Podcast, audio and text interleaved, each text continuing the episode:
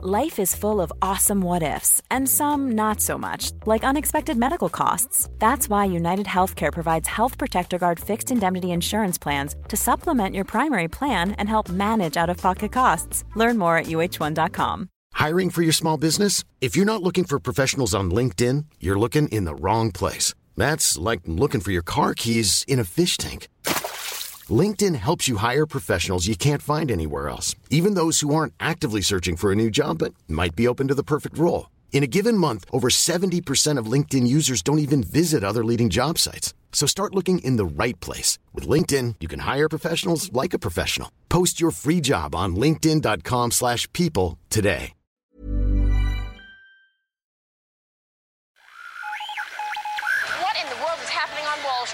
Economic indicators. Who knows where this is going to end up? To understand the economy, you have to understand human nature.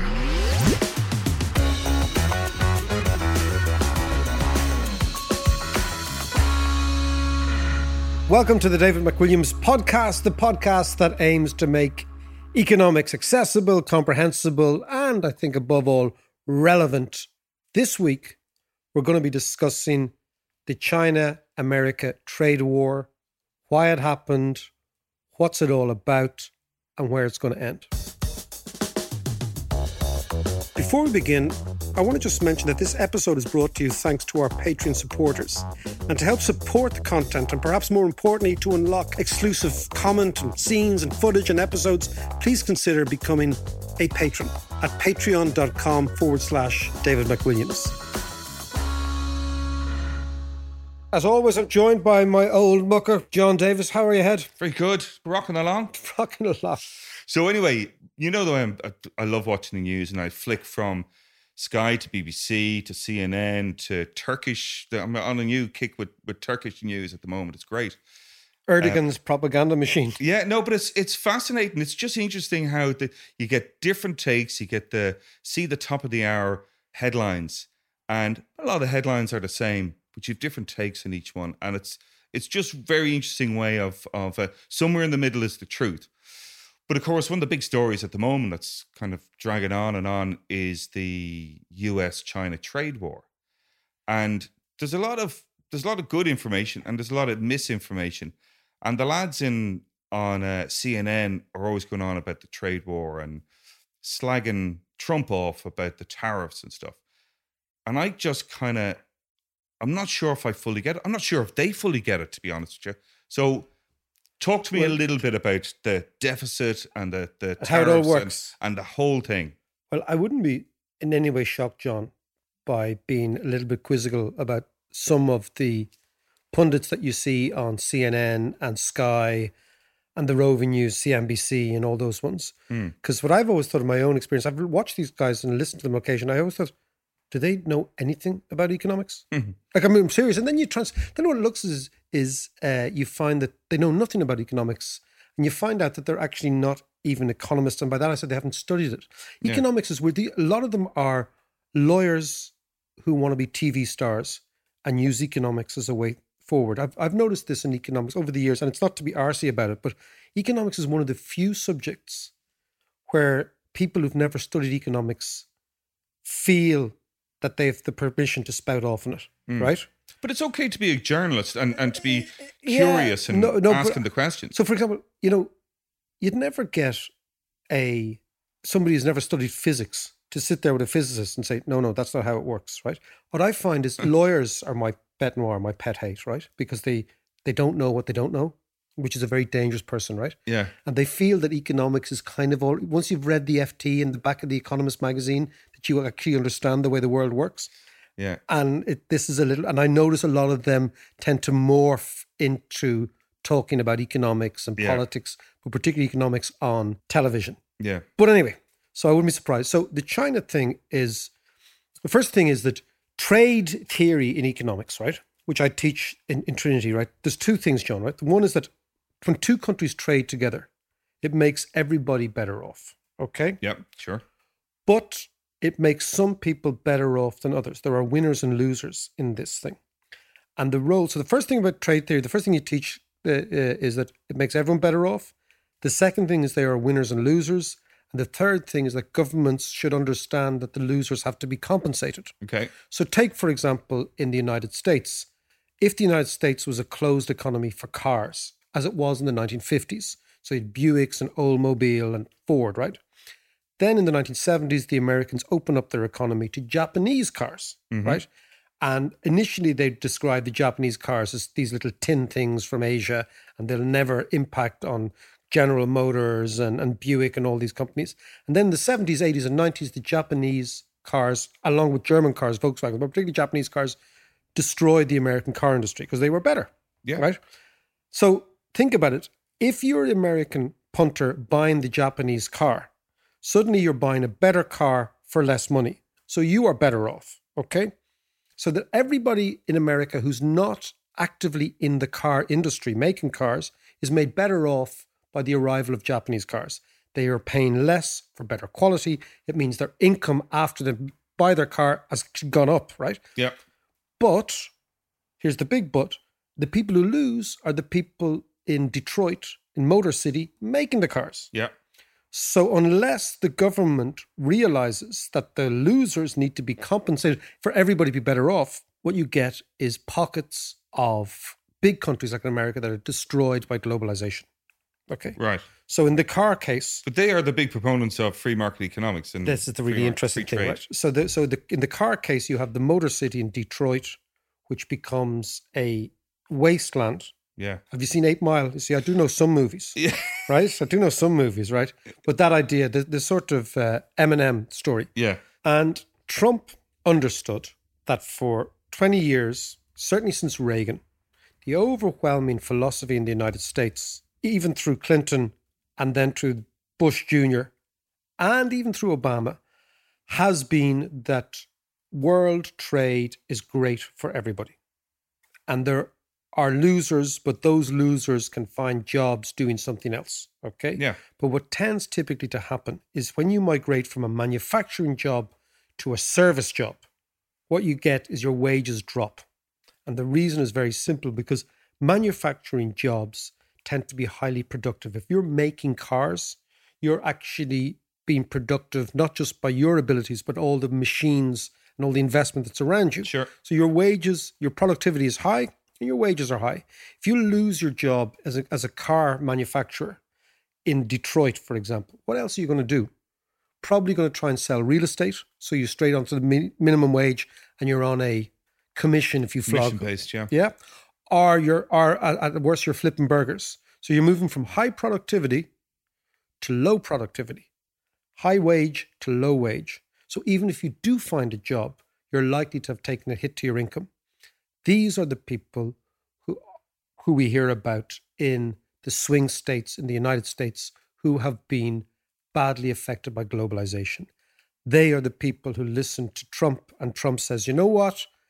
It's not the 40 years of Republican stroke free market ideology that has left you flipping burgers when you started your career as a mechanic in General Motors. Mm. Okay. It's the Chinese. So the Chinese are the consequence of 40 years of American policy rather than the cause of the problems. But Trump realizes that politically, this is a very volatile constituency and it's a very fertile constituency. So what they do is they blame the Mexicans Yeah. or the Canadians. Remember, he was blaming the Canadians for a while. Okay. Yeah. God forbid. I mean, who, who be again the Canadians? You know, They make great cocktails. nicest people in the world. And that, and of course, is the Chinese. So the the background noise to everything is trade theory tells us everyone is better off, but there are losers, and those losers need to be looked after. The problem in the United States is they never looked after the losers, Yeah. and the losers now are the volatile, largely white class that have been affected by globalization, and Trump has garnered them as his support base. Then you put on top of that, you know, the wall, the Mexican wall, etc. Hmm. And it's probably no surprise that as the electoral cycle begins to come around again, and within everyone's sight is the primaries and the next presidential election cycle, that Trump is ratcheting up the trade war with China now because he knows it's going to go down well with his punters, even though there's a big argument that says his punters won't benefit at all. Right. I, I want to talk a little bit more about the trade war and the tariffs and stuff that in a second, but just on that, I did see a interview with your man Jack Ma from Alibaba, and he was asked about this is quite a while ago now, but he was asked about the trade war between US and China, and he said, "Do you know?" And he basically saying what you were saying there, but the way he expressed it was, "You know, the thing about the Americans is we're not their problem. We haven't taken the jobs from America. The problem is that Americans have never learned how to share their wealth." Well, that's a very, you know, that's true. I mean, look, if you look at America, it's the richest country in the world by a country mile still, Mm. with these massive levels of inequality and massive levels and pockets of poverty and destitution and race issues that are not solved in other countries, but ameliorated in other countries. And they're not solved in America because they're, they're too fucking greedy. And they also elevate greed Yeah. and they put on a pedestal rich people as if wealth is the single biggest arbiter Yeah. of happiness. Yeah. It's really interesting if you go back into looking at the United States and you look at the guy called Alexis de Tocqueville, who was a French aristocrat who did an amazing sociological survey of the United States in the middle part of the 19th century. Mhm. And it's exceptional because he really gets what the Americans are about. And they are about money and an obsession with commercial. It's an immigrant mentality. It's an immigrant mentality, but the problem is now what it is is that it's been a long the immigrants in America now aren't Europeans anymore. Yeah. They're Asians. Yeah, no, but I mean, the the originated because the original immigrants, you know, the Irish, the English, the Germans, the whole lot. You know, when you get off your arse and to move country, move continent, well, you have a fire in your belly, and you're going to make sure that it works, and you've got a good, strong work ethic. And most immigrants have a good, strong work ethic. But the interesting thing is now they're turning their back on most immigrants because the immigrants who are coming with the good, Well, strong work that's the ethic are the are the Latinos. Yeah, and yeah, they're yeah. turning their back on it, and the and the Chinese. So, but I think that, and, and of course, what you have is that the good, strong work ethic idea is prevalent in the United States, but far too many people are working far too hard for far too little, Mm. and that I believe is the root of the problem. And there's no other way of looking at it. Um, but if you come back to Trump and China, Yeah, They've blamed the Chinese. Okay. The statistics are the following, right? The Chinese export about $530 billion of product to the United States every year. right. The Americans export about 120 billion. So the trade deficit between China and the United States is 400 billion. Jesus. And Trump is saying, I'm going to impose tariffs in order to bring that down. Now, this is the interesting thing about tariffs. Tariffs are imposed on the purchaser, the buyer. Yeah. So if you're buying stuff from China, the tariff increases the price to you. It's a tax. It's a tax. And the only way the tariffs will work quickly in rectifying the trade deficit is if there's an American product, substitute product, just waiting to be bought. And Oh, yeah, that gotcha. product will be bought because the Chinese product has gone up in price because the tariffs have made it expensive, right? But the nub of the issue is there an American product ready to be bought? And I don't believe there is, because what has happened is America has grinded down its manufacturing base to such an extent that the reason people are buying stuff from China and from Japan, for example, and from Germany hmm. is that there isn't an American substitute ready. So, consequently, the destruction of the American industrial base has already happened. And it takes quite a while to rebuild that again, irrespective of whether the tariffs are at zero or 100%. And during that period, when over time it'll become productive to build in the United States again and make things, that takes a long, long time. So has Trump misjudged this entirely? Well, what he has misjudged is this traditional idea that if you increase price A, people will then substitute to good B, which is basic economics. Yeah. But it means that good B has to be available. The likelihood is that good B will also be an import. Yeah. It'll be one without tariffs. From Europe. It'll be from Korea. Or Or, it'll be yeah. from Taiwan. Or Yeah. it'll be from Japan. So this is the problem. That's the, the, the that's the first issue. Mm-hmm. Second issue is a tariff then taxes American consumers who are already at the pin of their collar, both in terms of their after tax income and in terms of their debt profile. So, what you might see is that the increase in the tariffs on consumer goods is paid for by an increase in what we call these payday loans in America, by an increase in people going out to borrow to cover the price of the new car. So you might actually see more indebtedness on the part of the American population that Trump is trying to help because they have to now pay more for the tariffs. Right. So it seems to me that I can understand what he's trying to do. Mm. What he's trying to do is win a quick political gain rather than rebuild American industrial power. You can rebuild your industrial power hiding behind tariffs, but it takes a long time. And if you look at the one country that could probably do it is the United States because it is a massive economy. You know, the Mm. Americans are self-sufficient in almost everything. They can do it, Mm. but it takes 20 or 30 So years to do it. this is a huge gamble on Trump's part. Yep. There- So there's there's there's a point where people will wake up and see that it will either work or it won't work, and he'd be found out. He, he doesn't At, give at what stage is that going to happen? He doesn't give a shit. Like, okay, think about it. Right. Trump is what's going to win me the next election. Mm.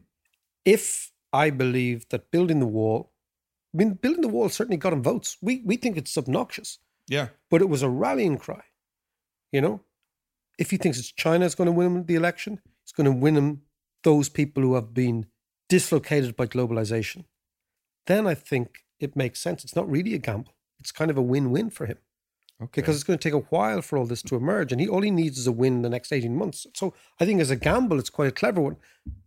You know, rather than, you know, from Okay. his from his side. yeah. But then you've got to think, okay, but what else is what else is going on? So the Americans also need China because China finances the United States. This is what the Americans don't get, right? I don't get this either. Okay, so th- this is what a lot of our CNN fellas don't get. Yeah, the yeah, yeah. lawyers masquerading as economists. Okay, so basically, what happens is, let's say a good comes from China, right, to America. Yeah. The Americans pay for the Chinese good in dollars, right? Yeah. Then the dollar goes back to China, Yeah. but you can't use dollars in China because they've got their own currency, the renminbi. So that dollar has to be converted into Chinese currency. Now, if the Chinese central bank allowed all the dollars to be converted into Chinese currency, two things would happen. One is the value of the Chinese currency would go through the roof, mm-hmm. okay, right? And two is the money supply of, the, of, of China would expand. So you'd get both inflation internally in China because the money supply expands because the dollars come in, Yeah. and you would get the currency going up, which would make Chinese goods less Competitive. competitive with the world. Yeah. So the Chinese don't want this. So when the dollars come into the China, in China, China say, okay, what are we going to buy with these dollars that prevents the current Here's a cool fact a crocodile can't stick out its tongue. Another cool fact you can get short term health insurance for a month or just under a year in some states. United Healthcare short term insurance plans are designed for people who are between jobs, coming off their parents' plan, or turning a side hustle into a full time gig. Underwritten by Golden Rule Insurance Company, they offer flexible, budget friendly coverage with access to a nationwide network of doctors and hospitals. Get more cool facts about United Healthcare short term plans at uh1.com. It's that time of the year. Your vacation is coming up. You can already hear the beach waves, feel the warm breeze, relax, and think about work. You really, really want it all to work out while you're away. Monday.com gives you and the team that peace of mind. When all work is on one platform and everyone's in sync, things just flow wherever you are. Tap the banner to go to Monday.com. Many of us have those stubborn pounds that seem impossible to lose, no matter how good we eat or how hard we work out. My solution is PlushCare. PlushCare is a leading telehealth provider with doctors who are there for you day and night to partner with you in your weight loss journey. They can prescribe FDA-approved weight loss medications like Wegovy and Zepbound for those who qualify. Plus, they accept most insurance plans. To get started, visit plushcare.com slash weight loss. That's plushcare.com slash weight loss.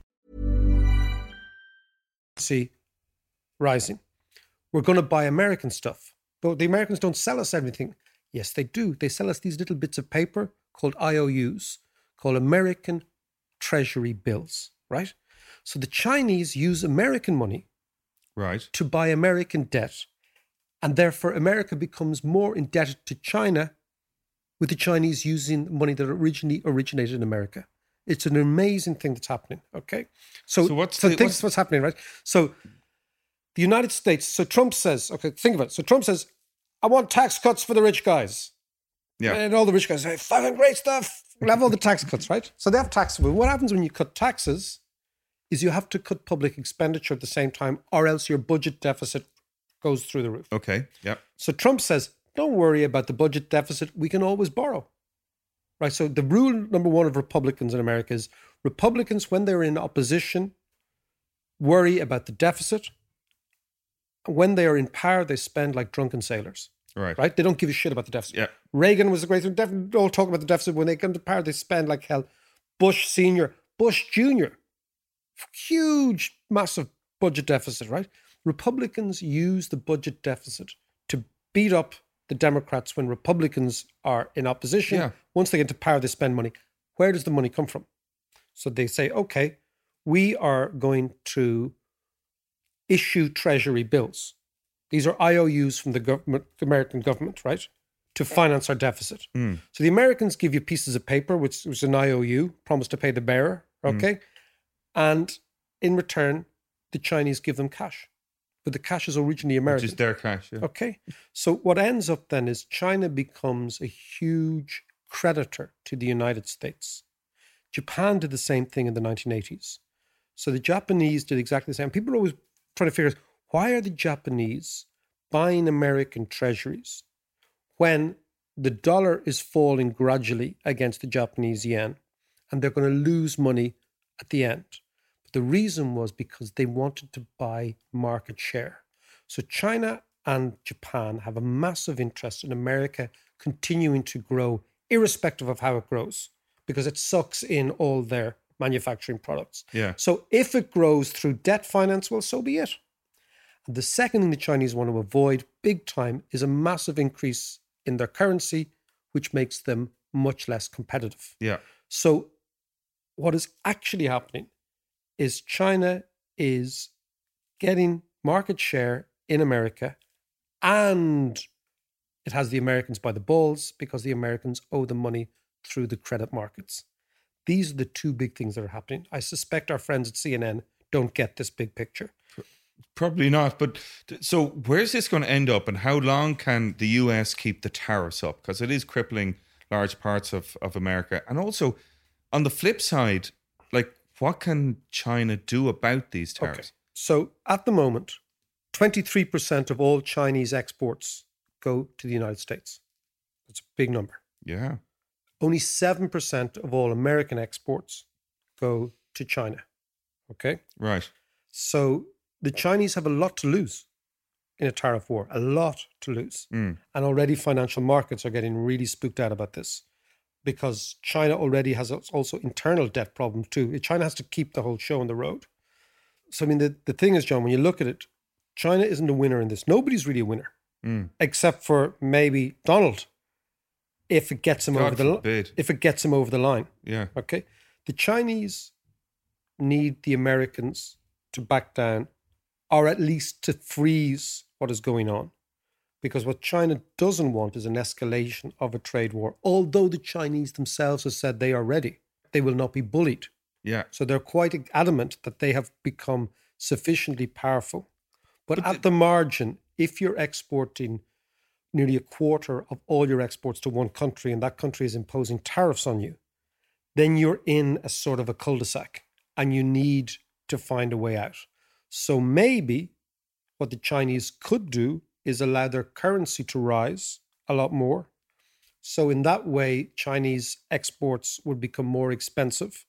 And the mechanism whereby, usually in trade theory, countries' deficits and surpluses balance each other, which is what happens the country with the deficit, its currency should fall. Yeah. The country with the surplus, its currency should rise. As its currency rises, its goods become more expensive. And over time, you get a rebalancing of trade where, you know, this is what should happen. Yeah. At the moment, that's not happening because the Chinese don't allow their currency to rise. Okay, number one. And number two, because they're so dominant in so many areas, the Americans don't have the alternative substitute industries to kick into straight away. All right. This is what Trump is hoping for. So Trump is hoping for the political kick from China bashing to percolate down to the original people we spoke about, who are the people who were badly affected by globalization in the first place. For example, we took the example of our motor industry Yeah. workers, but they could be the coal miners of Pennsylvania, whatever those swing places are. Yeah. Okay. That's what Trump's hoping for. The Chinese needed de escalation of everything. But it looks now as the Americans are re escalating. And they are re escalating via the tech trade war, which you see going on now, which is the epicenter of which is this Chinese, And it's the whole Huawei.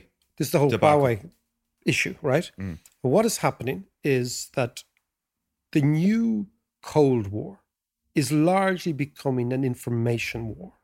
Who knows more about whom? Hmm. It's a data war. It's a cyber war. So, consequently, now, in the past, the military industrial complex in the United States was the area which most determined whether America was primary in the world or not.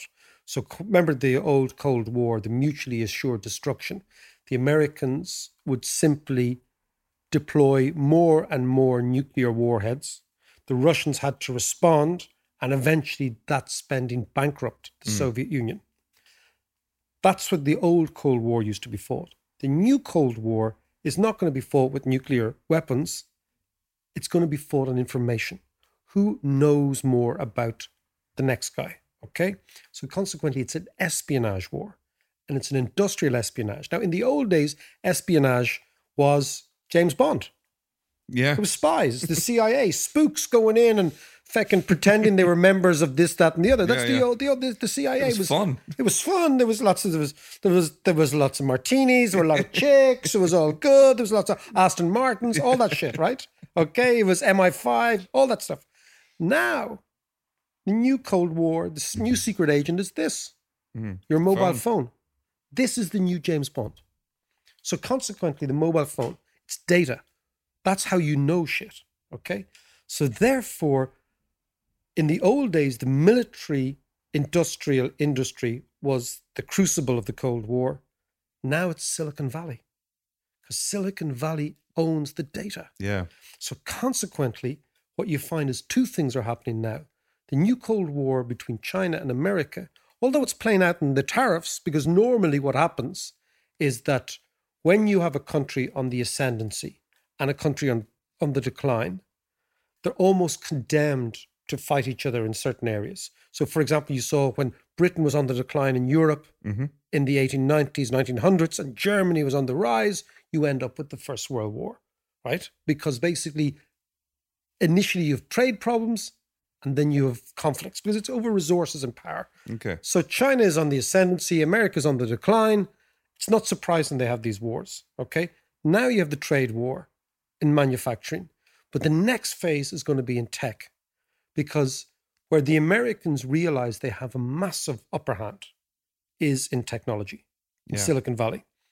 And of course, what the Chinese have been doing, recognizing that over the last 10 years, is they've been mimicking and robbing all American technology. Yeah, they've been playing catch up. Yeah, they've been playing catch up, but they have to. Mm. So now we see with, I never know how to pronounce it, Highway, is it Huawei? Huawei. Okay, so now with Huawei, what you're seeing is the next chapter of the tech Cold War that the Americans are going to destroy this company if they can. And how they're doing it is they're actually taking away their operating system, Android, which is what they're actually now doing. So they're going to destroy the threat to America from the tech. It also means something really interesting for the American political system. Yeah. At the moment, you have people like Elizabeth Warren on the left saying that Google and Facebook and Apple, particularly Google and Facebook, are too big, they're behemoths, and we need to actually geld these. We need to disrupt them. We need to break up Yeah. these massive companies because they're too powerful. Yeah. This is based on the old Teddy Roosevelt playbook. When Teddy Roosevelt, who was the first Roosevelt president of the Yeah. United States at the turn of the 20th century, he saw that the oil companies, largely driven by Rockefeller, Yeah. were becoming far too big, the end of the Gilded Age, and far too far too too important and far too big and far too threatening to the American state. Mm. That they broke up all the oil companies, Standard Oil, they broke them all up into various smaller oil companies, right? Because they were a threat. A lot of people on the left in America see the big technology companies, Silicon Valley, as so big and so powerful that the power in America has shifted from the government to the tech giants who know everything, Yeah. and they should be broken up. Yeah. But the ace that the tech giants have, Silicon Valley, is China. Because the American government will not break up American tech if it is using American tech as its main weapon against China in this new technological Cold War. Right. Of course. Yeah. yeah. Because they're more valuable. And now you see the CIA and Facebook meet all the time. That basically Facebook is the new CIA. So all this James Bond stuff is fascinating, and actually, John Brennan, your man from the CIA, is turning up the Dalkey Book Festival. So you're going to have a chance to talk to him and and grill him about this. Absolutely. I mean, it's it's it's extraordinary. I'm going to be interviewing Brennan on Saturday morning of the book festival. It's the 15th. He's also on another gig, which is basically Trump's America, Saturday afternoon as well.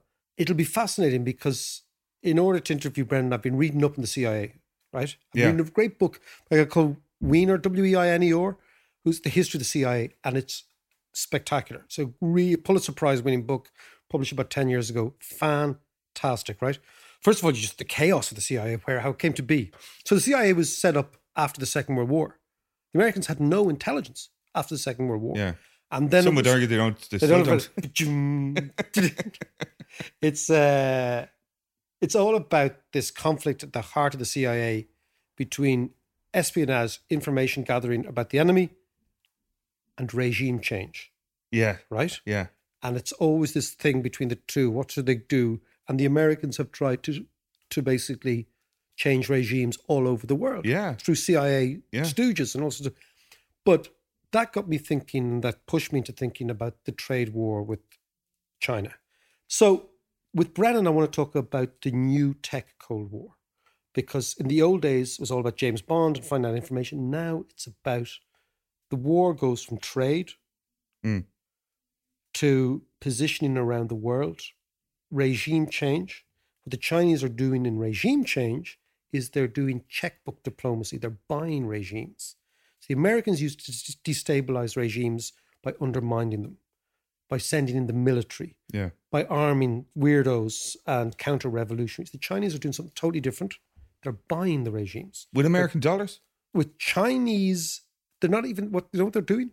Chinese technologies. They're saying, we will build you a motorway if you guarantee us your zinc supplies for the next 20 years. And this We mainly in Africa. Mainly in Africa.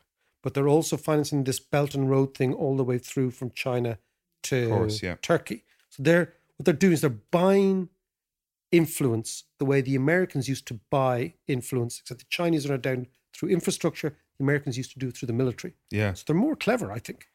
And Yeah. ultimately, then, of course, China has threatens America in the area of technology.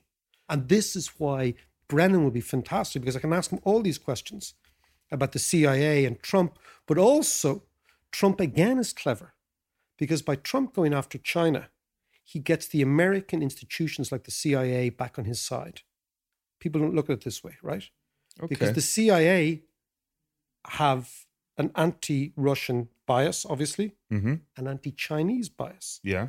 So if Trump regards two battles, the enemy within, which is his battle against the swamp. Remember Drain the Swamp? Yeah, yeah. Right? Part of the swamp is the CIA. It's the insiders inside, right? Okay. So, on the one hand, by going after China, he looks good out in the swing states in the hinterland. He's going against the people who Americans believe have destroyed their economy, Yeah. even though, as we've said, they destroy their economy themselves. Yeah. And it makes him look like a patriot inside. And it makes the CIA relevant again because the CIA are only relevant when you're having a big war against somebody. Yeah. Yeah, yeah, So yeah. he's clever. This idea that Trump's a dumbass is, Yeah. is the media that we all read. In but it depends chamber. if if uh, no no I, I totally get that and I've never actually thought that I, I've always thought that he's ignorant but not stupid Yeah, I think you're right. but it depends if it's if this is his strategy or people like John Bolton and all those guys behind the scenes who's be, pulling who, the strings Who, who, who knows? But the point is, he seems to be stumbling into successes yeah rather than failures. yeah yeah And that in politics is hard to beat, yeah whether you think he's an asshole or not. So I'm kind of getting to understand the whole trade war and where the tariffs come in and what Trump is trying to do and China's position. But where are we going from here? I go back to James Bond. Espionage, the CIA was all about trying to understand what the next guy was going to do. Now, the new infiltration is being done by technology. Consequently, Americans have to win this Cold War. And to win this Cold War, ironically, the American state will not only not break up the tech giants, but it needs the tech giants to be even bigger and more powerful. And that's the next theater of conflict between countries. So power shift has shifted from the American military industrial complex making weapons to Silicon Valley making tech products and investing in tech. And as a consequence of that, any move to break up Silicon Valley will not necessarily have to be defended by Silicon Valley, but will be defended by the CIA and the deep state in America because now Silicon Valley is part of the American armament of this new Cold War. Thanks so much for listening to the podcast. Now, if you like our content and you want to support us, please consider becoming a patron at patreon.com forward slash David McWilliams. If you become a patron, you can unlock all sorts of interesting new content, interviews I'm going to be doing, ticket giveaways for those interviews, those conversations with really interesting people, experiences that you can't get anywhere else. And this will ensure that the podcast remains ad free and you can get all of this stuff for the price of a pint.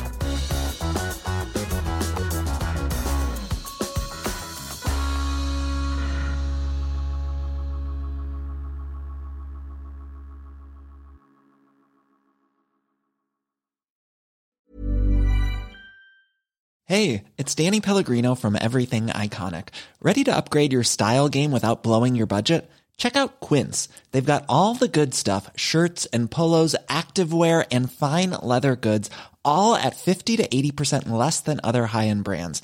And the best part? They're all about safe, ethical, and responsible manufacturing. Get that luxury vibe without the luxury price tag. Hit up quince.com slash upgrade for free shipping and 365 day returns on your next order. That's quince.com slash upgrade.